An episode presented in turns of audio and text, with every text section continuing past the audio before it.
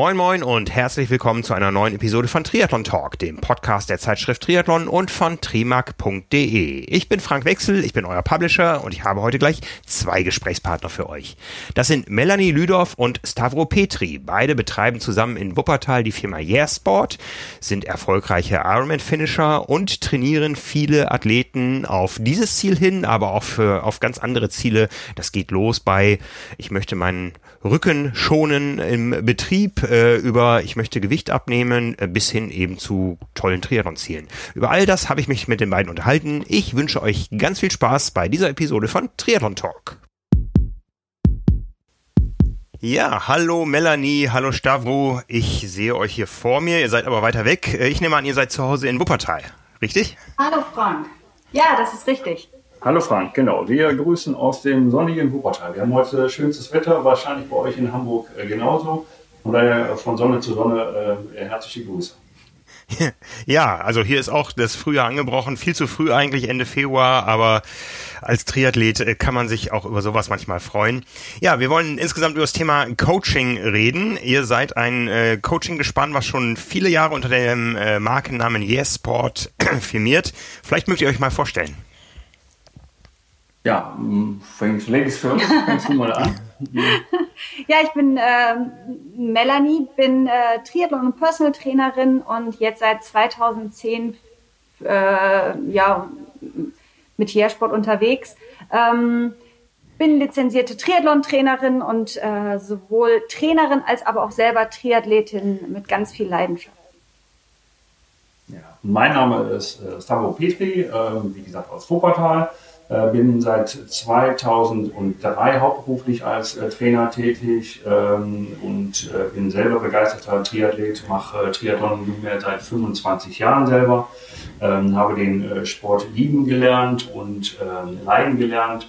ja, und mache immer noch selber, bin ich, ich bin selber immer noch aktiv und wir betreuen halt zahlreiche Athleten äh, auf ihrem Weg zu ihren persönlichen Zielen. Das ist so unsere äh, Passion und dann unsere Berufung, genau. Ja, 25 Jahre, das heißt 1996, da war der Triathlonsport noch jung. Es war mein großes Triathlon-Jahr. Ich war in dem Jahr auf Hawaii, aber euch hat es auch schon dahin verschlagen. Stimmt, ja, ja, wir durften, wir hatten beide schon das Vergnügen, äh, selber als Athleten auf Hawaii zu starten äh, und B halt auch als Trainer vor Ort, waren schon zahlreiche Athleten ähm, zu ihrem Traumziel begleitet, äh, waren dann halt auch mal äh, ja auch als Trainer vor Ort. Ähm, genau, Traumziel Hawaii und äh, genau, 1996 habe ich letztens irgendwann in einem Podcast von dir gehört, dass du, ich weiß gar nicht mit wem das war, aber 1996 war wohl dein erstes Jahr, genau, da hast du dich, glaube ich, um zehn Jahre irgendwie auch noch vertan gehabt. Äh, ja. Stimmt, genau. da habe ich über meine Hawaii-Quali 2016 geredet, die es nie gab, genau. Ja, genau. 2016 hatte Melanie sich in Maastricht qualifiziert. Deswegen hatte ich das so ein bisschen in Erinnerung. Ja, wann wart ihr auf Hawaii am Start? 2016 dann? Melanie, äh, Melanie war, ja. Genau, ich war 2016 und äh, Savo zwei Jahre vorher, 2014. Ja. Ja, und Athleten jedes Jahr an der Startlinie? Ja. Oder ist also das ja, seitdem ja eigentlich ja, schon. Genau, wir haben eigentlich jedes Jahr mindestens äh, ein, zwei, drei Starter dort an der, an der Startlinie stehen. Äh, was uns natürlich auch immer wieder glücklich macht und äh, natürlich die, vor allen Dingen die Athleten natürlich glücklich macht, klar. Das kann ich voll nachvollziehen. Ja, wer hätte nicht gern dieses Glücksgefühl? Ja. Wie, fing, wie fing das an mit dem Triathlon damals? 96, da war das ja alles noch ein bisschen anders. Da gab es äh, das große Rennen in Rot, es gab ein paar kleine Feldwald- und Wiesentriathlons und äh, wir sind mit Badehose und Top äh, auf selbst gebastelten ähm, 26 Zoll Rädern durch die Gegend gefahren. Wie war das bei euch? Bei dir, Stavro?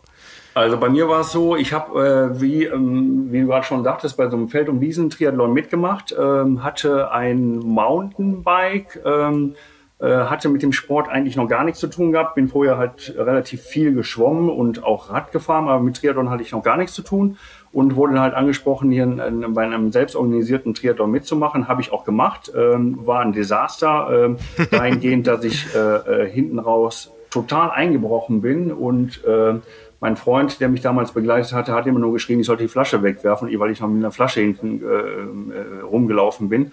Und beim Radfahren habe ich mich verfahren, weil die Strecke nicht so gut ausgeschildert war.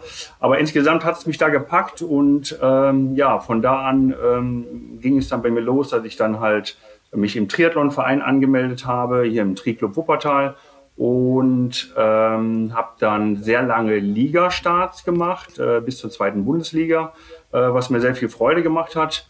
Und ähm, eine Sache ging mir dann halt immer, ich habe sehr lange also Triathlon äh, auf der Kurzsprintdistanz gemacht und dann ging mir halt immer um Geist, als wenn ich gefragt worden bin, äh, ob ich den Triathlon oder Triathlon mache. Dann habe ich gesagt, ja. Und dann wurde dann immer gesagt, ja, den richtigen. Ich sag, ja, was, was heißt denn der richtige? Und dann habe ich immer gesagt, äh, dann wurde halt immer direkt Hawaii erwähnt oder Langdistanz erwähnt. Und dann habe ich äh, gedacht, nein. Und dann habe ich dann gesagt, dass ich halt äh, olympisch mache, 1,5 Schwimmen, 40 und 10. Und dann hieß es dann immer, ja, das kann ich ja auch, ähm, aber ähm, die konnten dann halt nicht nachvollziehen, dass man dann über die Ziellinie läuft. Also wenn man gerade in der Liga gestartet ist, dass man dann äh, nur noch, äh, äh, dass man nur noch schwarz vor Augen hat. Das, das haben die so nicht verstanden. Und dann habe ich halt irgendwann gesagt, okay, ähm, du musst wohl irgendwann auch mal auf die Langdistanz wechseln. Das war dann erst in 2000 und neun, ähm, hatte da aber direkt den Anspruch ähm, und habe gesagt, ich würde, ich starte nie ähm, bei einer Langdistanz, wenn ich mehr als zehn Stunden brauche, weil ich das albern fand damals. Also heute würde ich das zurücknehmen, aber ich fand das damals für mich selber albern. Ähm, ja, mein erstes Jahr war dann, äh, mein erster, äh, meine erste Langdistanz war dann in Frankfurt. Ähm, bin dann zwei Minuten beim ersten, bei der ersten Langdistanz an der Hawaii-Quali vorbei damals oh, ja. in der AK 40 mit einer neun Stunden um ein paar gequetschte. Also das war, äh, ja, war schon ganz gut. Und seitdem bin ich dann halt äh, auf der Langdistanz, Mitteldistanz primär unterwegs. Macht mir sehr viel Freude. Ja, aber diese, diese, Entschuldigung, diese Phase mit, ähm, mit dem echten, wo man nach dem echten Triathlon gefragt wurde, das ist ja schon Phase 2 gewesen. Phase 1 war ja immer, äh, wo dann man dann gefragt wurde, das ist doch das mit dem Schießen, oder? Ja, das stimmt. Ja, das ist auch bekannt. Obwohl, das kommt immer noch. Ja, ja. Ja, ja, ja. Ja, aber Melanie, ich äh, vermute mal, dass ihr euch dann auch bei irgendeinem Triathlon zum ersten Mal begegnet seid, oder? Ja, nicht ganz so, also so ähnlich. Ähm, also ich habe tatsächlich hier in Wuppertal den ersten Triathlon gemacht. Das war ein Cross-Triathlon und den äh, hat der Savo immer über das Rookie-Projekt oder er hat immer ein Rookie-Projekt ähm, geleitet und äh, darüber haben wir uns ja schon kennengelernt, ähm, aber wir kannten uns halt vorher auch von vielen Spinning-Stunden in einem Fitnessstudio hier in Wuppertal.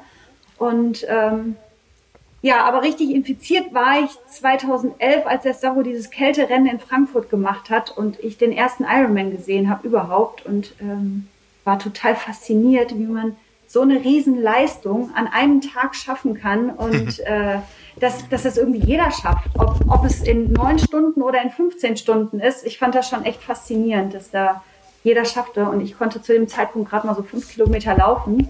Ähm, und äh, ich war für mich klar, das muss ich auch mal machen. Es war das aber war verrückt, dass sie ausgerechnet diesen Triathlon so als Motivation genommen hat. Ich weiß nicht, ob Sie sich erinnern kann, 2011 da standen die Leute, äh, standen mit, mit, mit Daunenjacken standen die an der Seite, die hatten irgendwie 9 Grad und Dauerregen und ich habe noch das Bild vor Augen, wie äh, Nicole Leder, äh, äh, ich an der vorbeigefahren bin, äh, wie, wie, wie fertig die da auch aussah. Die ist ja dann auch aus dem Rennen raus. Äh, ähm, und äh, das war für mich persönlich, also von, ich hasse sowieso Kälte, ja, wie so viele Triathleten.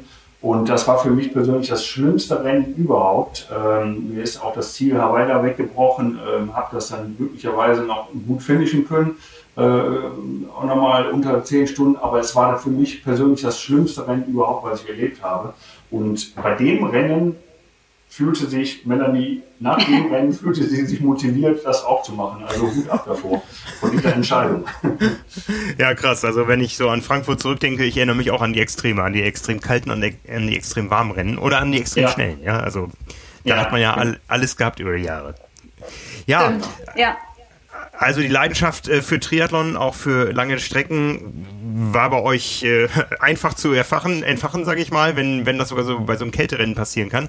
Wann ähm, habt ihr gesehen, das ähm, kann auch eine berufliche Perspektive sein, da im Coaching einzusteigen?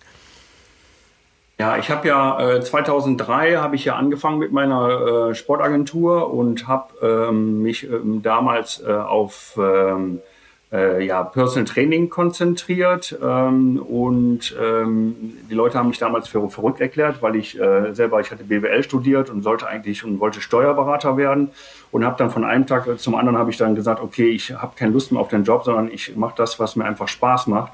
Und dann bin ich halt äh, in den Bereich äh, Personal Training rein, habe da verschiedene Ausbildungen gemacht, Trainerscheine und so weiter.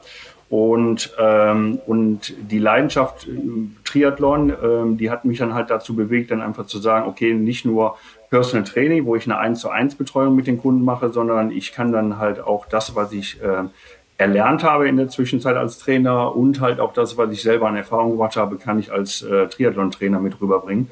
Und ähm, habe dann sukzessive angefangen, Trainingspläne zu erstellen, damals noch ähm, auf äh, Excel-Listen, äh, wirst du wahrscheinlich auch noch kommen, Excel-Tabellen und so weiter, die ich verschickt habe. Ähm, und ähm, ja, so hat das so peu à peu angefangen und das ist dann von Jahr zu Jahr ist das dann gewächst, äh, ja, gestiegen. Ja, und dann bist du ja irgendwann mit eingestiegen. Genau. ich habe mir angehängt. ja, äh, gleiche Werdegang eigentlich. Melanie hat nämlich, äh, die hat Wirtschaft studiert äh, äh, Vivi und ähm, also wir haben beide eigentlich. Äh, ich ähm, wollte Steuerberaterin werden. Du wolltest, ja. Nee, ja, du wolltest zum Finanzamt, noch schlimmer. Also, äh, ja, und äh, ja, und so haben wir zueinander, zueinander gefunden und äh, ja, Melanie hat ja inzwischen auch bei der DTU die A-Lizenz gemacht für die Langdistanz und, und verschiedene, auch mit eurem Björn Gesemann, mit dem ihr sehr eng zusammenarbeitet, in, genau. Und äh, ja, jetzt bist du auch mit ja, dabei. Ja. Genau. Die, die Deutsche Trainerunion schreibt ja gerade die Stelle des Bundestrainers aus. Äh, habt, ihr, habt ihr schon ein Hölzchen gezogen, wer, wer sich bewerben darf von euch beiden und wer im Business also bleibt? Ich bin definitiv für Sauron. ich übergebe. Der kann sich mit den Jungen. Ich übergebe den, ich übergebe den Stab an, äh, an Melanie. Nein, äh, ich glaube, das ist, äh, äh, äh ich weiß nicht, äh, da müsste man mal mit Björn Sandig sprechen. Dennis. Dennis Sandig, genau. aber ich glaube, das ist, ähm, ich weiß nicht, ob man da unbedingt, ob man das unbedingt machen möchte. Wir haben ja diese Woche schon philosophiert im Podcast, wer da vielleicht in Frage kommt. Lassen wir uns mal überraschen. Ja, ja, ja. ja. ja. Das, genau, spannende Geschichte, ja. Ja, aber trotz äh, relativ standardisierter Trainerausbildungen ähm, auf sehr, sehr hohem Niveau in Deutschland gibt es ja ebenso viele Trainingsphilosophien, wie es Trainer gibt. Was ist denn eure Philosophie? Wodurch unterscheidet ihr euch von anderen Coaches? Oder was sind eure Schwerpunkte? Wo, wo legt ihr Wert drauf? Also, ich, unsere, also unser großer Pluspunkt, den wir haben, ist einfach äh, die persönliche Betreuung, die wir haben. Ähm, wir haben ähm, in der Spitze hatten wir jetzt so um die, um die 60 Athleten, mit denen wir zusammengearbeitet haben, äh, ähm, letztes Jahr noch. Und ähm, wir pflegen ähm, aufgrund unserer großen Leidenschaft, die wir auch haben zu dem Sport, pflegen wir eine sehr persönliche Bindung. Und ähm, das ist, glaube ich, der Hauptschwerpunkt oder sagen wir der, der, der, der große Vorteil, den wir haben. Ähm, und das versuchen wir auch immer zu vermitteln. Wir haben sehr engen Kontakt zu unseren Athleten. Wir pflegen das äh, über, über verschiedenste Sachen, äh, wie zum Beispiel, dass wir äh, zusammen Trainingslager machen, dass wir zusammen wegfahren, dass wir wöchentliche gemeinsame Trainings absolvieren. Also wir versuchen da einfach äh, nicht nur Trainer auf dem Papier zu sein, soll, sprich, dass wir einfach nur die Trainingspläne erstellen und äh, ähm, oder, oder online erstellen, sondern äh, wir versuchen über die persönliche Bindung einfach ähm, als Trainer da zu sein. Ähm, wir haben es so verstanden, ähm, dass wir unseren Job wirklich 724 ausfüllen. Ähm, unsere Athleten wissen einfach, dass sie uns fast immer erreichen. Wir sind immer für sie da und ähm, dies pflegen wir auch und das ist ja das ist das eigentlich äh, wofür, wofür ja, wir stehen und äh, was uns glaube ich ausmacht und das wissen unsere Athleten sehr zu schätzen. Und gleichzeitig ist es halt noch so, dass wir halt immer schauen, dass wir irgendwie ähm, auf dem äh, also auf dem aktuellen Stand der Wissenschaft auch sind. Das heißt, wir sind sehr belesen, gucken immer, was ist gerade wieder Neues auf den Markt gekommen oder äh, was gibt es für neue Studien und äh, was wurden für Tests gemacht und so weiter. Und ähm, ja, ich glaube, das ist halt auch nochmal wichtig, dass unsere, unsere Athleten halt immer wieder an die Hand genommen werden, Know-how mitbekommen und ähm, halt nicht allein gelassen werden. Ne? Das sind ja. Ähm, ja, das ist halt auch noch so ein, so ein, großer Punkt, auf den wir sehr großen Wert legen. Also wir machen viele Fortbildungen, äh, interessieren uns auch abseits, ob es jetzt Mentaltraining ist oder Ernährung oder wir holen uns viele Experten ran und äh, arbeiten mit vielen Profis zusammen. Ja, und das ist so ein, so ein Leitsatz, so ein Leitsatz, den wir einfach haben, ist so, was sagt die Wissenschaft und wie trainieren die Profis? Und, ähm, und da, ähm, das versuchen wir auch so umzusetzen. Ähm, und äh, ich glaube, das unterscheidet dann halt noch, noch uns äh, von anderen Trainern, ähm, die, die vielleicht A, nicht so viel Erfahrung haben, weil wir sagen ganz klar, ähm, Langdistanz oder Mitteldistanz, das ist Erfahrung, Erfahrung, Erfahrung. Das hat Chris McCormack einfach gesagt, irgendwann mal gesagt und dem stimme ich aber äh, voll zu. und das ist nun mal eben einmal, dass wir diese praktische Erfahrung haben, beide dass wir nun mal eben wissen, was, äh, was passiert, wenn du bei Kilometer so und so bist äh, im Rennen. Und dann halt, dass wir ein sehr gutes und sehr fundiertes theoretisches Wissen haben. Und das geben wir halt ähm, immer weiter. Das ist, äh, wir haben zum Beispiel eine Vortragsreihe, die wir immer pro, äh, vor der Vorbereitung äh, starten. Das sind Vorträge zu Motivation, Ernährung, Zielsetzungsmanagement, mentale Power, Regeneration, ähm, dann, äh, was haben wir noch jetzt für Vorträge gemacht? Äh, äh, Neuroathletik und so weiter, wo wir einen sehr hohen Schwerpunkt sehen. Also da, äh, das sind halt so Sachen, die kriegen unsere Athleten immer schön äh, rübergebracht und das unterscheidet uns, glaube ich, hoffentlich von, von einigen anderen Trainern. Also ich will jetzt nicht sagen, dass wir da drüber stehen, aber es gibt äh, mit Sicherheit ganz, ganz viele andere gute Trainer. Ähm, aber es gibt nun mal eben auch auf dem Markt halt auch dann Trainer, die das dann halt rein nur Trainingspläne schreiben und gut ist. Und wir denken, dass eine persönliche Bindung enorm wichtig ist. Ja, fangen wir mal mit den Trainingsplänen an. Du sagtest, äh, am Anfang gab es Excel-Tabellen. Wie macht ihr das heutzutage? Ja, wir arbeiten jetzt mit einer Online-Trainingsplattform zusammen. Wir haben bis vor kurzem waren wir noch bei Athleta. Ich weiß nicht, ob du äh, die Trainingsplattform kennst, Athleta, ähm, oder ob ihr die kennt. Äh, und wir sind jetzt gewechselt nach mehreren Monaten. Wir haben ein bisschen die Lockdown-Zeit genutzt, äh, sind jetzt auch äh, bei Today's Plan und ähm, haben unsere gesamten äh, Einheiten äh, die wir in der Zwischenzeit bei Athleta eingestellt haben. Also wir, wir haben uns erschreckt. Wir haben ähm, über 700 Einheiten mussten wir ähm, ähm, eins zu eins rüberziehen, weil das ein komplett anderes Format ist äh, von, von Athleta zu Today's Plan. Wir haben uns erschreckt, dass wir echt sieben, also 700 Einheiten inzwischen erstellt hatten und gebastelt hatten. Und die mussten wir dann halt ja, bei Today's Plan einstellen. Und, ähm, aber den Schritt haben wir jetzt vollzogen mit sehr viel Arbeit und sehr viel äh, ja, Fleißarbeit. Ähm, ja, und jetzt sind wir bei Tudor's Plan und sind da auch glücklich und zufrieden mit. Äh, aber ihr ja wahrscheinlich genauso und äh, ne, ihr, äh, das passt. Genau, genau. Wir haben in den äh, anderen Weg gehabt. Wir kamen von äh, Training Peaks zu Today's Plan, haben auch die vielen Vorteile von Today's Plan erkannt und äh, ich beneide Björn aber auch nicht um die Arbeit, die er da reinstecken musste, die ganzen Einheiten mhm. tatsächlich da neu anzulegen. Ja, und ähm, ja. Aber, Spannendes äh, war das Thema. Arbeit, aber es lohnt sich natürlich auch. Ich meine, es ist auch zeitgemäß ähm, ich meine, früher ging Training natürlich auch mit Excel-Tabellen und man hatte eine einfache Polar- oder Garmin-Uhr und man hat einfach trainiert. Aber heute sagt einem die Uhr ja alles äh, vor und äh, ich glaube, das ist auch heute dringend erforderlich, dass man so eine Plattform haben muss, weil die Athleten natürlich einfach viel, viel mehr auf die Technik hören. Ob sie das immer sollen oder nicht, sei mal dahingestellt, aber ähm, es wird einfach viel mehr mit der Technik gearbeitet heute.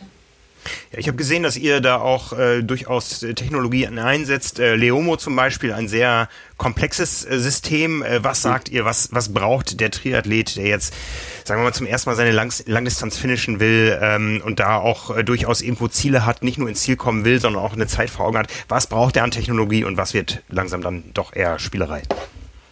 Also bei uns, äh, gut, Leon angesprochen, sage ich gleich eben was zu, aber bei uns, ich denke, das Aller, Allerwichtigste ist zu Beginn einer Vorbereitung immer eine Leistungsdiagnostik, die wir ja auch selber durchführen. Wir haben auch ein eigenes System dafür, egal ob Laufband oder Rad. Ähm, das ist bei, bei uns äh, ja, obligatorisch, dass wir grundsätzlich Leistungsdiagnostiken durchführen. So, und wenn ich eine Leistungsdiagnostik habe, dann muss ich natürlich auch irgendein Tool haben, wo ich dann halt äh, was ablesen kann. Äh, sprich, eine Uhr sollte es sein und halt ein, ein Radcomputer. Ich finde, das, das sind die beiden Gadgets, die auf jeden Fall ein, ein, ein Athleten, Athlet haben sollte, gerade auf der Langdistanz. Ähm, ob man jetzt unbedingt ein Wattmessgerät haben muss, äh, da kann man jetzt drüber streiten. Ähm, ich bin ein Freund von äh, Wattmessungen und auch von, von Wattmessgeräten und damit halt äh, auch zu fahren. Ähm, aber ich, ich ich würde jetzt nicht sagen, du kannst kein, äh, kein, keine Langdistanz finishen, wenn du kein Wattmessgerät hast. Ich meine, das kennst du ja selber noch, äh, als wir angefangen haben, Langdistanz zu machen oder Mitteldistanz und so weiter, dann ähm, da war SRM und äh, das war einfach viel zu teuer und dann hat man sich gar nicht gekauft. Und ähm, ja, also das muss es nicht sein. Also ich denke, Leistungsdiagnostik vorneweg und dann halt hergehen und sagen, okay, ich brauche äh, eine Uhr und einen Radcomputer. Das war es ja. eigentlich. Und Leomo, finde ich selber, ist ein, ein absolut äh, tolles äh, Tool. Ähm, ich habe beide Systeme inzwischen im Einsatz. Wahrscheinlich ähm, weiß gar nicht jeder, was Leomo ist. Ach so. Äh, nee, das müssen wir, glaube ich, mal erklären. Leomo, wir haben es auch getestet, äh, haben auch die Tücken des Systems schon, schon äh, erkannt, äh, beobachten das seit einigen Jahren, aber erklärt mal, was ist Leomo, was kann Leomo und wofür braucht man das? Ja, also was kann Leomo? Also ich äh, ähm, gehe inzwischen her, dass ich äh, versuche, die meine Athleten äh, auf der auf dem gerade primär auf dem Rad äh, von der Sitzposition her versuche ich die zu optimieren. Und ich bin, ähm, ich finde es einfach sehr gut, als so als Tool zu nutzen, einfach zu sehen, letztendlich, wie kann ich halt einen Athlet auf dem Rad verbessern, indem ich einfach Leistungswerte und äh, gesamte Werte, also sprich äh, äh, sehen kann, wie verhält sich der gesamte Körper bei Bewegung, bei Belastung oder nach mehrstündigen Radfahrten, wie verhält er sich, äh, wird er schwächer, äh, kann er die Position halten, ähm, äh, fängt an, das Becken zu sehr zu arbeiten, wie wird die Trittfrequenz und so weiter. Und dafür werden ja nun mal eben Sensoren halt, äh, für unterschiedliche Sensoren werden am, am, an Körperteilen aufgeklebt, also sprich Oberschenkel äh, beidseitig, dann am, am, am Becken äh, werden die halt aufgeklebt. Und äh, über die Sensoren, die dann halt Informationen halt zu dem Rechner, der ist ungefähr so groß wie ein, ein Garmin 930 ungefähr, so groß, werden halt die, die Daten ähm, ähm, hingeschickt und ich kann dann halt hergehen und kann auswerten. Und anhand dieser Auswertung gehe ich dann her und ähm, optimiere dann halt dementsprechend die Sitzposition, lasse den Athleten dann nochmal zwei, drei Stunden, vier Stunden draußen fahren und habe dadurch einfach eine Echtzeitmessung. Das finde ich einfach dem Vorteil gegenüber eine ganz normale äh, Radvermessung ähm, stationär weil stationär bin ich in der Regel ausgeruht. Das ist genauso wie beim Schwimmtechniktraining. Ja, wenn ich jemanden ins Becken werfe und sage, jetzt schwimm mal ordentlich oder schwimm mal, äh, dann schwimmt der super äh, klasse, weil der ausgeruht ist. Und das ist genauso beim, beim, ähm, beim äh, bei dem Rad, äh, wenn ich am Radergometer oder am Rad bin und äh, wir haben eine Vermessung, dann ist derjenige ausgeruht und konzentriert vor allen Dingen. Aber äh, wenn ich jemanden zwei, drei, vier Stunden fahren lasse, dann sieht man einfach da auch seine Schwächen. Und das finde ich einfach genial.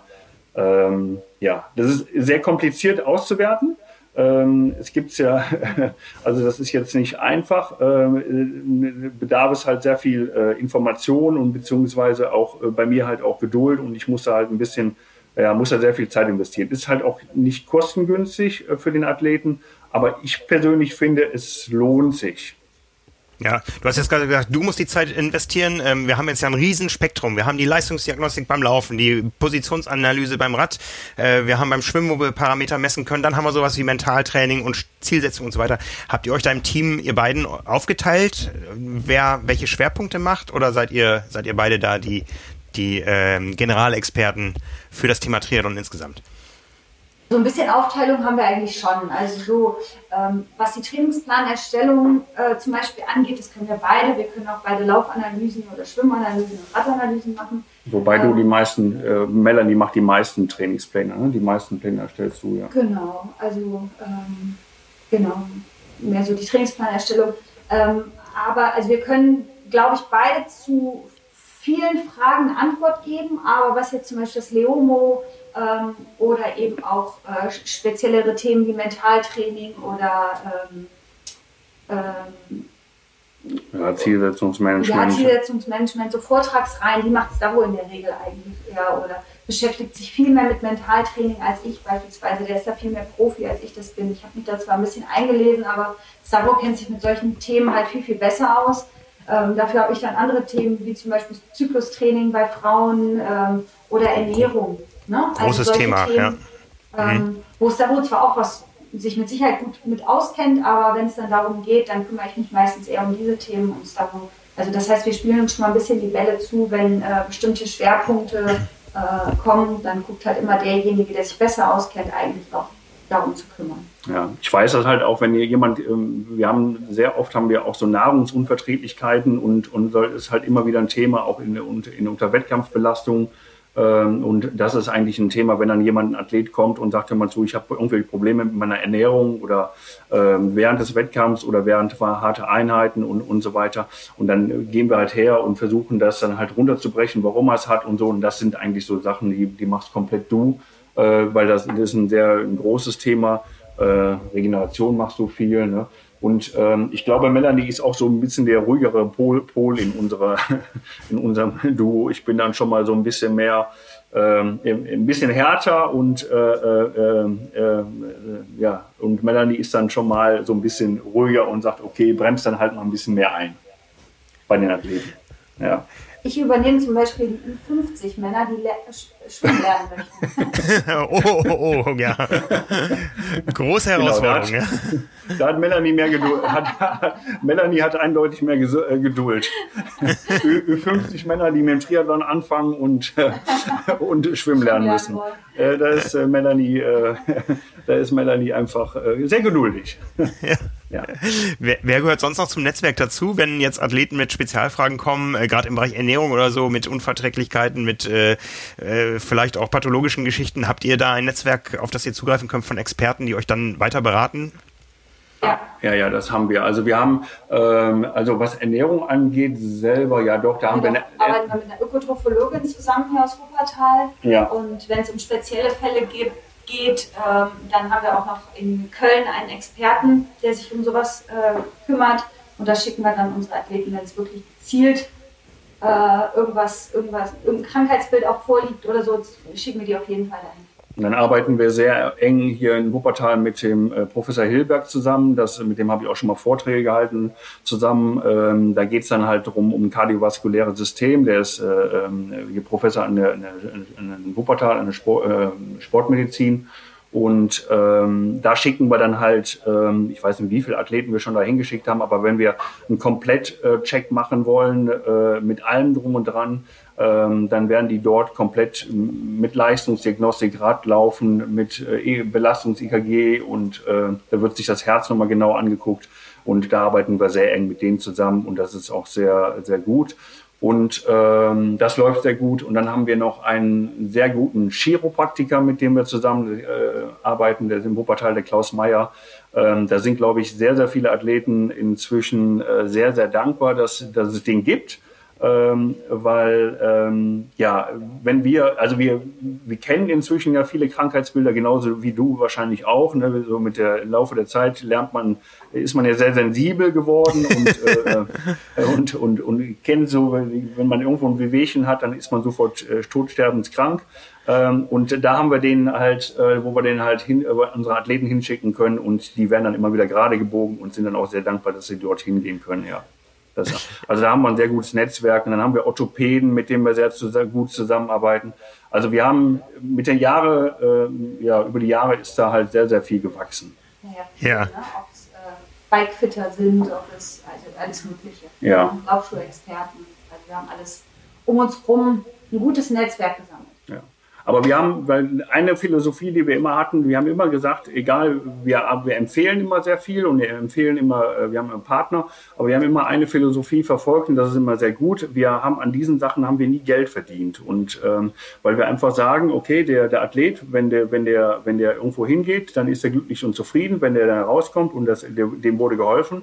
Und wir haben das noch nie gemacht, dass wir mit irgendwelchen Partnern, egal ob ein Laufschuhladen ist oder was weiß ich, dass wir Deals gemacht haben, und wir damit verdient, Geld verdient haben, weil wir haben gesagt, unser Kerngeschäft ist Personal Training und Triathlon Training und das, damit verdienen wir Geld und mit nichts anderem.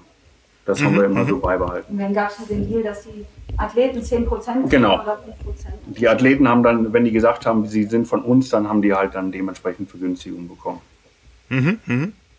Ja, die Athleten, die zu euch kommen, ja, ist das jetzt der jugendliche Ligastarter, der sagt, ich möchte von der zweiten irgendwo in die erste aufsteigen von meiner Leistungsfähigkeit, oder ist es tatsächlich der Ü50-Mann, äh, der mit einer Sechser-Schwelle beim äh, Laufen, aber mit einem Carbon-Schuh, mit einem Stride-Sensor ran äh, zu euch kommt und sagt, bringt mich ins Ziel? Wer, wer ist das? Wer, was sind so die Klienten, die zum ersten Mal ein, eine persönliche Betreuung im Training suchen? Also sowohl als auch. Ja. Also wir haben tatsächlich relativ viele Ligastarter. Ja. Äh, wir betreuen halt ähm, auch ein Team aus der zweiten Bundesliga zum Beispiel. Wel welches ist das? Trigeckos Dortmund. Ah ja, die sind schon so lange im Sport wie wir. Bitte? Die sind schon so lange im ja, Sport genau, wie die wir. Schon, ja, genau. Und davon betreuen wir die erste Mannschaft äh, schon seit mehreren Jahren. Äh, die trainieren wir und die sind ja jetzt in die äh, zweite Bundesliga aufgestiegen. Äh, haben die zweite Bundesliga letztes Jahr auch gehalten, weil so viele Wettkämpfe stattgefunden haben.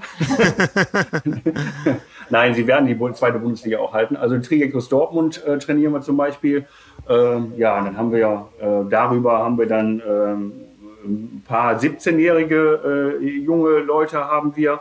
Ähm, ich, hat, ich kann mal eine, eine Geschichte kurz erzählen. Einmal, das war weiß ich, schon ein halbes Jahr her oder so, ne, schon fast ja, schon ein Jahr her, kam Athlet zu mir mit seiner Mutter, 17 Jahre alt, und hat äh, zu mir, saß mir gegenüber und hat gesagt, er möchte jetzt Triathlon anfangen und in ein paar Jahren möchte er Triathlon-Profi sein. Und da habe ich mir gesagt, irgendwie ändern sich die Zeiten. ja, also so Leute haben wir, aber auch ja. Aber, auch, aber auch wirklich jemanden, der einfach äh, nie Sport gemacht hat. Ich habe zum Beispiel einen, einen äh, Kunden, mit dem habe ich über 100 Kilo im Personal Training abgenommen. Und Ui. dann haben wir das Ziel formuliert, ähm, ein Triathlon zu machen. 100 Kilo, 102 Kilo hat er abgenommen. Der hat sich von Hu- äh, 102 knapp abgenommen. 180 Kilo auf knappe 80 Kilo runter. Wow, Ähm, wow. Und als wir es dann geschafft haben mit seiner Frau, bin ich dann den New York Marathon gelaufen und mit ihm haben wir dann äh, einen Triathlon gemacht. Wo war der Großartig. nochmal? In, äh, Fair. in Ferl, genau. Da ist er in Ferl, hat er seinen ersten Triathlon gemacht, nachdem er 100 Kilo abgenommen hatte. Was für eine Geschichte, großartig. Ja, das war, das war richtig, das war richtig großartig. Ja, ja, das haben wir auch bei uns auf der Homepage. Genau, wir haben viele so tolle Geschichten. Aber wir haben halt auch wirklich, wir haben Leute, die kommen und sagen, okay, äh, wenn ich Triathlon mache, dann möchte ich nach Hawaii. Wir haben aber auch welche, die sagen, ich möchte einmal im Leben eine Langdistanz machen. Ich habe das äh, mal irgendwo gesehen, zum Beispiel als wir 2019 gerade äh, im Ziel in Südafrika waren. Da sind wir in Südafrika beide gestartet. Und da haben wir auch von einer jungen Dame, die war damals 20, haben wir einen Anruf bekommen und sie sagt, sie wäre gerade in Südafrika und sie würde gerne einen Ironman machen, ob wir sie trainieren könnten. Natürlich noch nie Triathlon vorher gemacht. Ne? Also wenn schon geht es direkt zum Ironman. Aber ähm, die ist jetzt fleißig am Trainieren und wird tatsächlich irgendwann ein Ironman. Das war so lustig, weil sie rief uns an und sagte, sie ist gerade in Südafrika und hätte den Südafrika-Triathlon, äh, den Ironman gesehen. Dann haben wir gesagt, trifft sich gut, weil wir sind gerade auch da und haben den gerade absolviert. ja, so haben wir zueinander gefunden. Und die fährt jetzt auch mit uns wieder ins äh, nächste Woche oder wann ist das nächste Woche mit uns ins Trainingslager nach Fuerteventura. Genau. Also so weit ist sie jetzt schon. Ja, großartig. Schöne Ja. Geschichten, schöne Geschichten. Hat sich ja, das da haben wir ganz viele, da haben wir ganz viele schöne Geschichten. Also wir haben wirklich querbeet, ich glaube so, wir haben dann wirklich einen ganz normalen Schnitt, äh, würde ich sagen. Wir haben also wirklich sehr ambitionierte junge Athleten, äh, ob Kurz, Sprint, Langdistanz und wir haben auch wirklich äh, äh, äh, ja, Altersklassenathleten, äh, Ü50 und so weiter, die einfach sagen, sie möchten jetzt einfach mal einen Triathlon machen und Marathon äh, reicht mir jetzt nicht mehr. Und auch Athleten, die einfach sagen, ich möchte es einfach im Cut-Off gerade eben noch schaffen. Und ähm, also wir haben wirklich alles dabei. Ja. Und es ist eigentlich immer gleich schön, wenn die im Ziel ankommen. Das äh, glaube ich gerne. Ja. Ihr, ihr betreibt ja sicher eigene Kundenakquise in, in euren eigenen Bereichen, weil ihr nicht nur als Triathlon-Trainer unterwegs seid, sondern auch im Bereich Firmenfitness, ihr macht Rückenschulen und so weiter. Äh, gibt es das immer wieder, dass die Leute euch darüber kennenlernen und erst darüber auf den Triathlon kommen und gar nicht über die Fernsehberichte von Jan Frodeno? Ja, absolut. Also das äh, haben wir immer wieder, weil äh, am Anfang, wenn die uns dann so kennenlernen, dann sind die auch neugierig, die haben dann gehörigen Respekt äh, davor und sagen immer, ach, wie bewundernswert und, und wie toll und so weiter. Und mein Anspruch ist dann halt immer ganz klar, äh, es ist nur Training, mehr ist es nicht. Ähm, äh, zum Schwimmen, Radfahren, Laufen braucht man nicht unbedingt das Riesentalent. Äh, laufen können wir alle irgendwie und, und, und schwimmen gut, da hapert es bei manchen, aber das ist halt jetzt das ist erlernbar.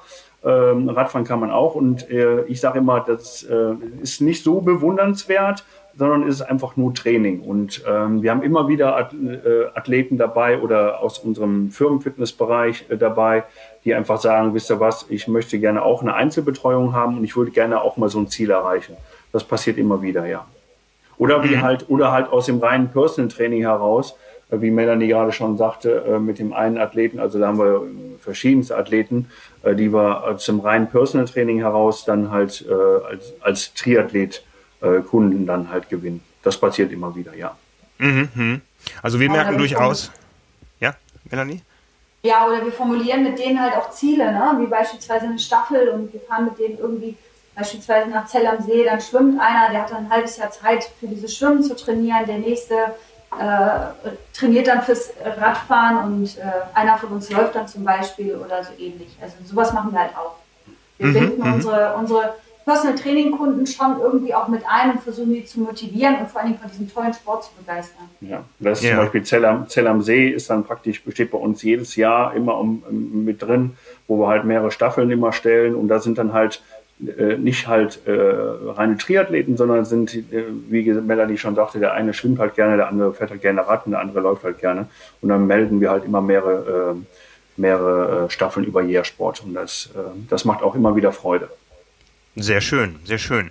Also wir stellen durchaus fest, dass ähm, wir kon konjunkturell abhängig sind von äh, deutschen Erfolgen im weitesten Sinne auf, auf Hawaii in der Regel. Ja, also wir merken schon, äh, ein erfolgreiches Jahr für Deutschland auf Hawaii äh, bringt ein großes Medieninteresse weit über unsere Medien hinaus und sorgt dafür, dass sich neue Menschen für den Triathlon interessieren. Seht ihr auch diese Auswirkungen aus dem ganz großen Spit äh, Spitzensport auf euer Business? Ja, absolut.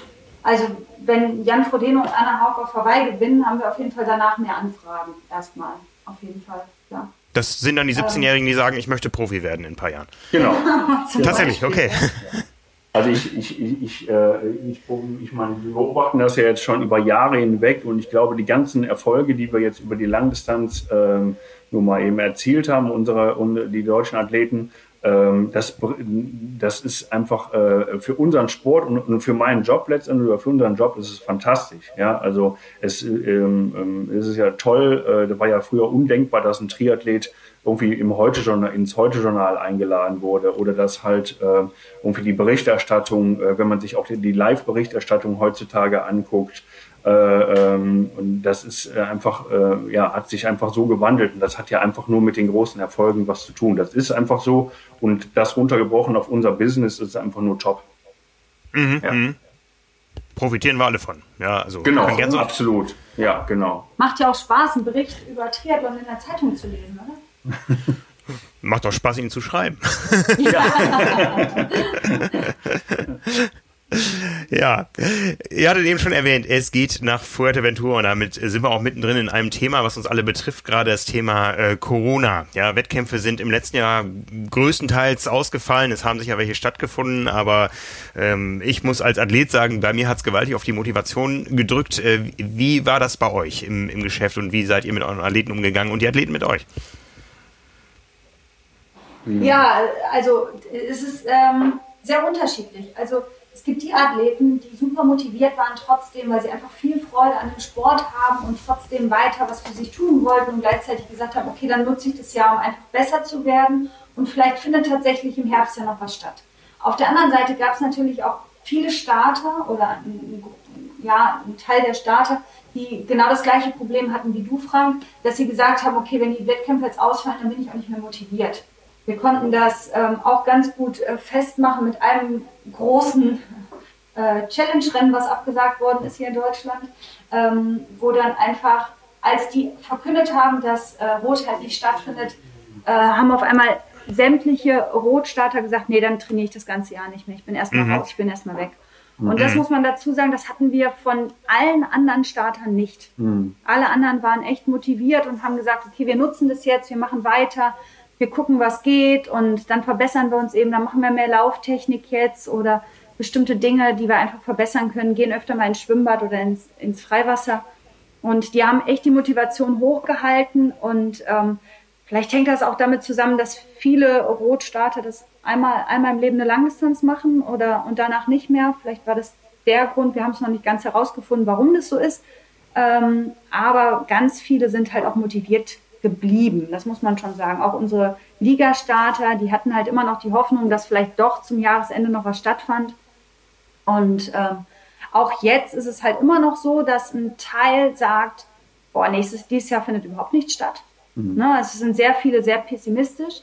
Und es gibt andere, die sagen, egal was kommt, wir starten irgendwo. Wir werden auf jeden Fall starten, weil ganz, ganz viele echt wieder Lust haben auf Triathlon und auf dieses Betteln, die Menschen sehen. Und das ist ja auch das, was unseren Sport irgendwie verbindet. Man fährt zum Wettkampf, man kennt schon ganz viele Leute, man trifft sich endlich wieder, man spricht wieder miteinander und diese Leidenschaft für den Sport verbindet sich dort bei so einem Wettkampf natürlich auch deutlich besser, als wenn jeder alleine eben Radfahren geht. Das ist zwar nett, mhm, mhm. aber ähm, der Wettkampf und dieser, dieser Geist, der dann da immer herrscht, der ist halt schon ein anderer und das vermissen halt einfach sehr, sehr viele.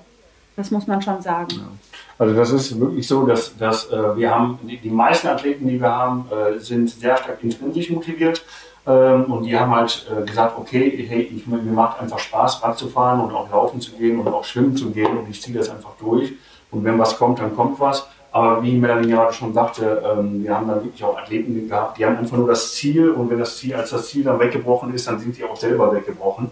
Und ähm, das war, äh, ich selber kann es nicht nachvollziehen, weil ich liebe diesen Sport und ich mache den Sport total gerne, sonst würde ich den nicht 25 Jahre betreiben. Äh, ich gehe halt gerne schwimmen und Radfahren und laufen und Melanie genauso. Und ich konnte das nicht nachvollziehen, dass wir dann auf einmal Athleten hatten, die gesagt haben, okay, Ziel ist jetzt weg und jetzt trainiere ich halt einfach nicht mehr. Ähm, aber gut, da ist halt jeder so ein bisschen anders. Das haben wir dann auch gelernt äh, äh, und haben aus der Situation auch viel gelernt.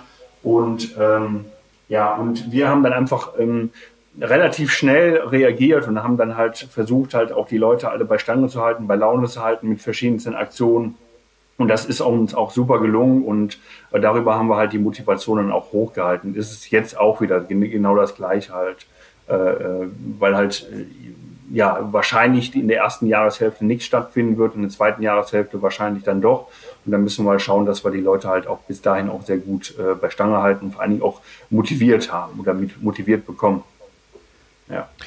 Ja, auf jeden Fall. Und nur über virtuelle Rennen kann man große Massen dann auch nicht dauerhaft motivieren, glaube ich. Deswegen, deswegen haben wir, wir haben letztes Jahr also auch äh, um die, unsere Leute halt auch für die, für die, äh, wo wir dachten, da findet vielleicht noch was im Herbst statt, haben wir halt auch ähm, wir haben eigene Duathlons äh, organisiert, äh, zwei, also über, über Olympisch und Mitteldistanz, äh, zwei, die sind super gelaufen, wir hatten jeweils um die 40 Teilnehmer. Also für uns halt, für unsere Verhältnisse war das viel.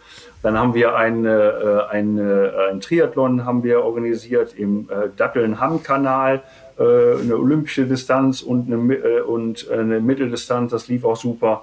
Ja, und unser Highlight, wo wir total stolz drauf sind, wir haben einen Spendenlauf zugunsten eines Kinderhauses organisiert ge äh, gehabt und da waren auch alle sehr motiviert für ein Kinderhaus, wo ich in Wuppertal, wo ich mich schon länger für engagiere. Und da haben wir bei diesem Spendenlauf 8000 Euro zusammenbekommen. Ui, und großartig. Äh, ja, und das war echt fantastisch. Und da hatten wir, ich glaube, 45 äh, Starter hatten wir. Äh, von, von fünf Kilometer bis, bis Marathon hatten wir alles dabei. Natürlich Corona-gerecht äh, äh, ist das absolviert worden. Aber das waren so Highlights auch für unsere Athleten, weil sie, weil sie dann halt was absolvieren konnten. Und das, das hat sie einfach auch motiviert und wir hatten einfach sehr, sehr viel Freude. Ja, und letztendlich hat das Kinderhaus auch von profitiert, genau. Ja, und das war halt mhm. halt auch nochmal schön. Also man konnte sich einfach mal duellieren wieder.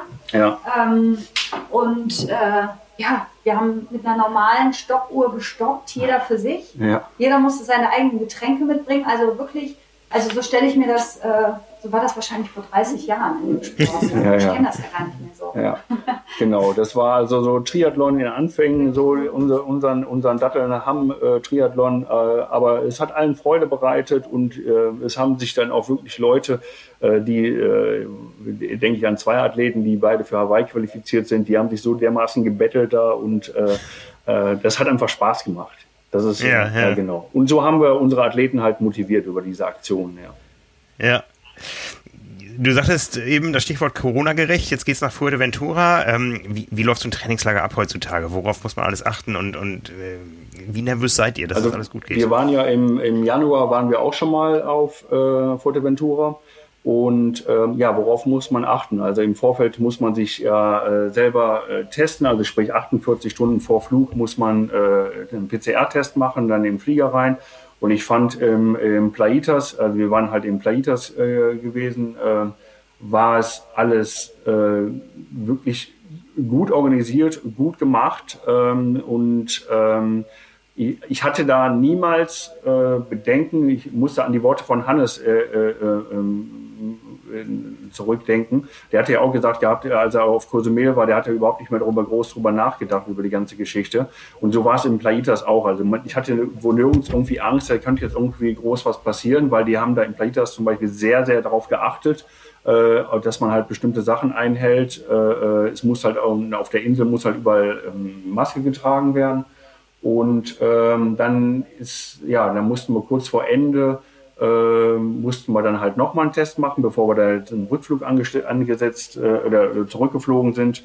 Und wir haben ja hier in Nordrhein-Westfalen haben wir den großen Vorteil, dass wir nicht in Quarantäne müssen. Ich glaube, es ist eines der wenigen äh, Bundesländer, äh, wo man danach nicht in Quarantäne muss.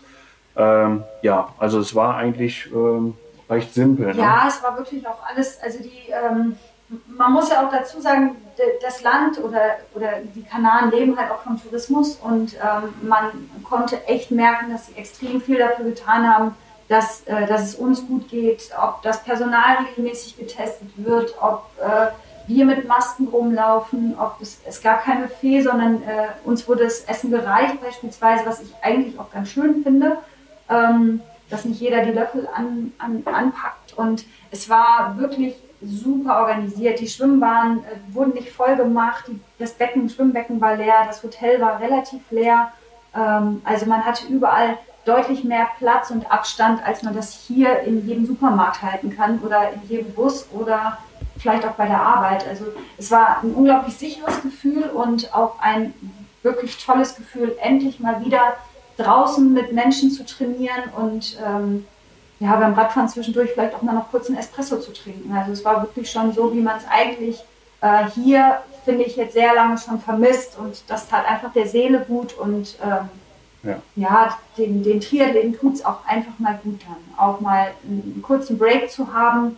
Ähm, und deswegen, dem, sind, deswegen sind wir jetzt, wir fliegen am 6.3. fliegen wir, äh, teilweise zwei, äh, dann auch ein paar mit drei Wochen fliegen wir dann mit Athleten wieder nach Fuerteventura. Ähm, und ich glaube, die Gefahr, sich auf Fuerteventura anzustecken, ist äh, mit Sicherheit geringer, als sich hier anzustecken. Äh, da bin ich, äh, ja, bin ich von überzeugt. Gut, anstecken kann man sich überall, wenn irgendwie was sein sollte, aber ich glaube, die Gefahr ist dort einfach viel geringer. Wie ähm, groß sind eure Gruppen dann da jetzt? Bitte? Wie, wie groß sind eure Gruppen dann da jetzt?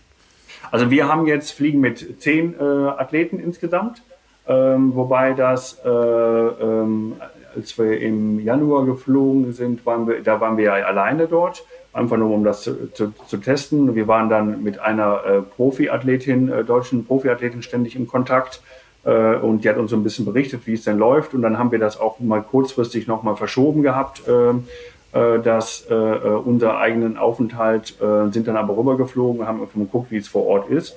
Die sind sonst immer in einem anderen Hotel, mehr in, dem, äh, in der Mitte. Das ist aber leider geschlossen und deswegen haben wir gesagt, dann fliegen wir jetzt mit unseren Athleten ins Plaitas, weil es einfach so super gelaufen ist und auch alles safe war. Das war richtig gut. Aber um so ein bisschen auf deine Frage, also wir, wir fliegen eigentlich nie mehr als mit 10 bis 12 Athleten, weil wir halt immer noch eben diese persönliche Betreuung auch, auch, auch wollen. Also wir wollen unseren Athleten was mitgeben. Wir halten nichts davon, in der Riesengruppe Rad zu fahren oder in der Gruppe äh, laufen zu gehen, sondern das, was wir machen, wir sind halt als Trainer dort und wir geben den Tipps zum Lauftraining und zum Techniktraining und ähm, wir brauchen nicht mit 40 Mann im Windschatten über die Insel zu fahren, weil das macht einfach überhaupt keinen Sinn, sondern jeder bekommt dann seine Werte, also die bekommen ganz individuelles Training auch, die trainieren nach ihren Werten und die bekommen spezielle Aufgaben, wo wir sie halt betreuen und wo wir einfach mal bei sind. Also es ist nicht so ein typisches Trainingslager, morgens früh alle einmal abschießen beim Laufen und danach gehen wir mit 40 Leuten aufs Rad und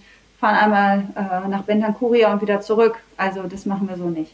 Mhm. Aber jetzt geht es wahrscheinlich erstmal los mit Nichtschwimmerausbildung, oder? Genau. genau. Jetzt werden wir Schwimmflügelchen einpacken und ähm, ich werde mich auf jeden Fall mit Rettungsring an die Seite stellen. Also ich habe ich hab, äh, schon in Plaitas eine Bahn komplett gebucht, äh, komplett drei Wochen durch. Äh, äh haben sie mir jetzt auch zugesichert, dass ich eine Bahn von morgens um 8 Uhr immer haben darf. Ähm, da steckt jetzt aber auch ein bisschen Eigeninteresse drin, oder? ja, wir, Melanie und ich haben mal das Glück, äh, da darf ich gar nicht laut sagen, aber sage ich jetzt mal laut. Jetzt mal ganz laut. Ne? Äh, sage ich jetzt mal ganz laut. Also wir haben das Glück, die ganze Zeit äh, schwimmen zu dürfen und zu können. Und äh, ähm, ähm deswegen fällt es bei uns nicht ganz so auf. Ähm, und äh, ähm, ja, äh, aber ich glaube, die meisten Athleten äh, die haben, die müssen, glaube ich, mit dem Schwimmflügel erstmal ins Wasser reingehen, ja. Welche Altersklasse bist du? Ich bin AK 50. Okay, du darfst das, ja.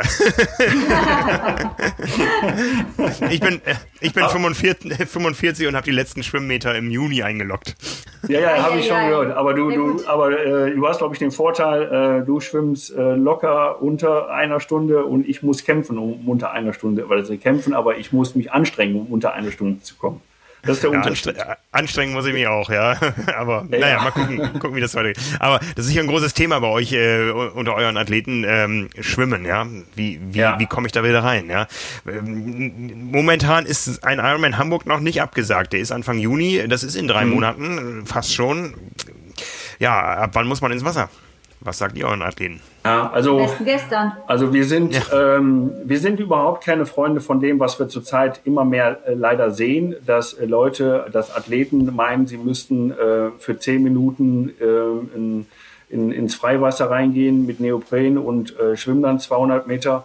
Ich halte das, das habe ich unseren Athleten komplett verboten. Äh, äh habe denen gesagt, sie sollen diesen Schwachsinn sein lassen. A ist äh, die Gefahr, dass man sich, äh, dass man äh, ja, Cardio, dass man vielleicht, dass irgendwas passiert. Und B, den Sinn des Trainings, äh, zehn Minuten im Neo äh, bei eiskaltem Wasser, den sehe ich äh, bei, bei, bei null.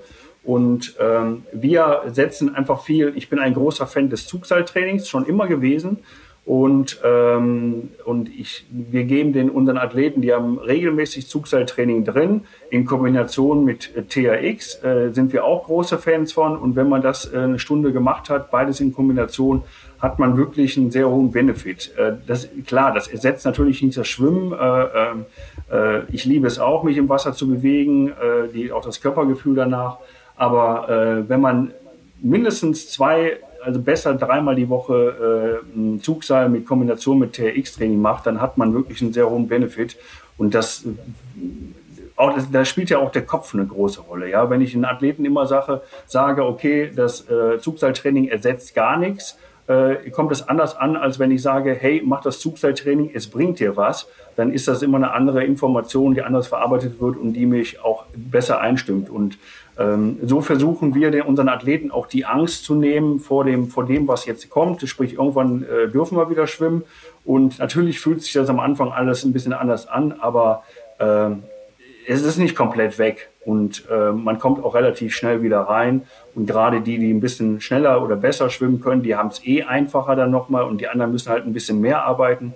Und ähm, so bauen wir zum Beispiel jetzt auch unser Trainingslager auf heute auf. Äh, wir haben normalerweise haben wir eigentlich immer nur jeden zweiten Tag Schwimmen am Programm und jetzt werden wir die erste Woche komplett durchknüppeln mit, mit, mit Schwimmen. Das wird einfach so sein, jeden Morgen um 8 Uhr und danach wird Rad gefahren oder äh, je nachdem, was dann gemacht wird. Ähm, das ist einfach so, das muss man so hinnehmen und da muss man einfach mit arbeiten. Und Ende. Ja. Laufen war ja. ich heute schon, jetzt äh, weiß ich, was ich gleich tun werde. Ich werde noch mal in meinem Keller gucken, wo denn dieses Zugseil und dieses TX liegt eigentlich. Dann ist ja schon mal die Motivation wieder da. Ja, da hat sich das Gespräch auch schon gelohnt. ja, Zug, Zugseil ist einfach genial. Also man muss, äh, also ich finde, äh, ähm, also ich habe zum Beispiel letzte Woche, das war die erste Woche, wo ich nicht schwimmen konnte, da habe ich jeden Tag das ist gemein, wenn ich das sage. Ne? Äh, äh, das war die erste, genau. Und da habe ich jeden Tag Zugseil gemacht, aber immer in verschiedenen Variationen. Sprich, einmal habe ich ein leichteres Band genommen, dann habe ich mehr Wiederholungen gemacht, dann habe ich gebrochen, dann habe ich äh, ein Zugseil mal genommen, was wirklich extrem schwer wo, war, wo es auf die Kraftkomponente geht. Also man kann es wirklich äh, wunderbar äh, ähm, ähm, aufteilen und man kann dann wirklich jeden Tag sich begeistern guter, lauter Musik und äh, vielleicht einen schönen Podcast hören und dann kann man auch wunderbar eine Stunde Zugseiltraining durchführen. Ähm, wobei ich dann ein wunderbares Tool, das wurde bei, war bei euch, glaube ich, auch in den letzten Triathlon in der, in der Zeitung war das mit drin, ein wunderbares Tool äh, mir inzwischen äh, erworben habe, äh, was man wunderbar nutzen kann. Und äh, das ist einfach sehr dienlich und äh, da macht es auch noch mal ein bisschen mehr Spaß. Wenn ich, darf ich das sagen oder darf man das nicht sagen? Natürlich darf man das sagen, ja. Das ist dieser, äh, das ist also äh, nicht so kosten, kostspielig, das ist dieses von Zen 8, äh, diese, dieser Kissen und ähm, ich finde das äh, super deswegen, weil man da halt auch intramuskulär arbeitet, sprich man muss das Gleichgewicht äh, halten auf dem Teil und man merkt wirklich auch, wie man die Rückenmuskulatur und wenn man mit dem Beinschlag arbeitet, also wenn man die Füße nicht fixiert, wie man auch wunderbar mit den Fü mit äh, die gesamte Struktur hinten bearbeitet. Ähm, da habe ich letzte Woche äh, wirklich jede Woche mitgearbeitet. Genial. Ja, kostet tatsächlich nicht mehr als ein TRX, was es in dem Moment dann ersetzt, ja? Genau, richtig. Ne? Man muss also nicht unbedingt diese ganz kostspieligen Geräte holen, sondern dieses Zen 8, finde ich, ist das schon, äh, ja, lohnt sich. Ja, ja, jetzt hatten äh, die Zuhörer ja Zeit, euch kennenzulernen. Äh, diejenigen von denen, die jetzt sagen, oh, das gefällt mir da so von der Philosophie und ähm, bei denen ihr euch nicht komplett unbeliebt gemacht habt wegen eures Schwimmvorteils, wie können die zu euch kommen? Ja, was, äh, was müssen die mitbringen, um von euch betreut zu werden? Was kostet das und wo findet man euch? Ja. Ja, was müssen die mitbringen? Erstmal Freude am Sport also kein Zwang, dass sie äh, von irgendwem gezwungen werden, Triathlon zu machen. Das Gefühl hat man auch manchmal. Also die große Motivation, diesen Sport auszuüben. Ähm, und ähm, ja. Ein Ziel, ja. Sie müssen Ziel. einfach, einfach ein Ziel formulieren. Mit Zielen, finde ich, kann man am besten arbeiten. Äh, wenn wir ein Ziel gesetzt bekommen, dann haben wir eine, eine Benchmark, dann wissen wir, okay, wo wir hinwollen.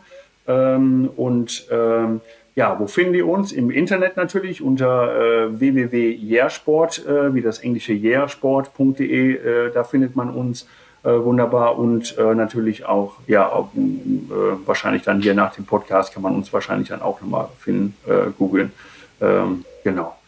Und ähm, genau. Und von den Kosten her, wir haben natürlich, wir haben verschiedene Pakete. Äh, die richtet, richten sich so ein bisschen danach, was der Athlet jeweils wünscht äh, und äh, welche Pläne er halt dementsprechend haben möchte. Das ist halt individuell verschieden. Dann haben wir Athleten halt, die halt auch Leistungsdiagnostiken mit dabei haben möchten oder halt einfach nur Pläne auf Pläne reduziert sind. Also da, da stellen wir immer in, unterschiedlich zusammen, je nachdem, was der Athlet haben ja, möchte. Trainingsstunden, Techniktraining, ja. Analysen. Ja, genau. Also da gibt es dann ein individuelles Angebot, was auf die Ziele und die, zeitlichen Verfügbarkeiten und so weiter abgestimmt ist. Genau, richtig, ja. Ja, sehr schön. Dann bleibt mir nicht mehr, als euch äh, viel Spaß in der Sonne zu wünschen. Ich hoffe, ein bisschen Sonne lasst ihr uns hier im Lande. Ja, mhm. ähm, wünsche euch einen, einen guten Start in eine Saison, wann auch immer sie losgeht. Wir sind alle ja im gleichen Boot und äh, freuen uns drauf, wenn wir wieder zumindest die kleinen Wettkämpfe demnächst äh, in Angriff nehmen können, äh, sowohl als Athleten als auch wir als Berichterstatter. Euch als Coaches äh, interessiert das natürlich auch sehr. Wir bleiben da alle am Ball. Melanie, Stavro, ich danke euch fürs Gespräch. Und alles Wir Gute. danken dir, vielen, Dank. vielen, vielen Dank. Und äh, ja, dir auch alles, gut für deine, alles Gute für deine Vorbereitung. Bleib motiviert. Ja. Ähm, und, äh, Noch denk, bin ich es. Denk an deinen Zug sein. Genau, das werde ich gleich auspacken. ja. Danke für die Inspiration. Gerne. Ciao, ciao. Gerne. Tschüss.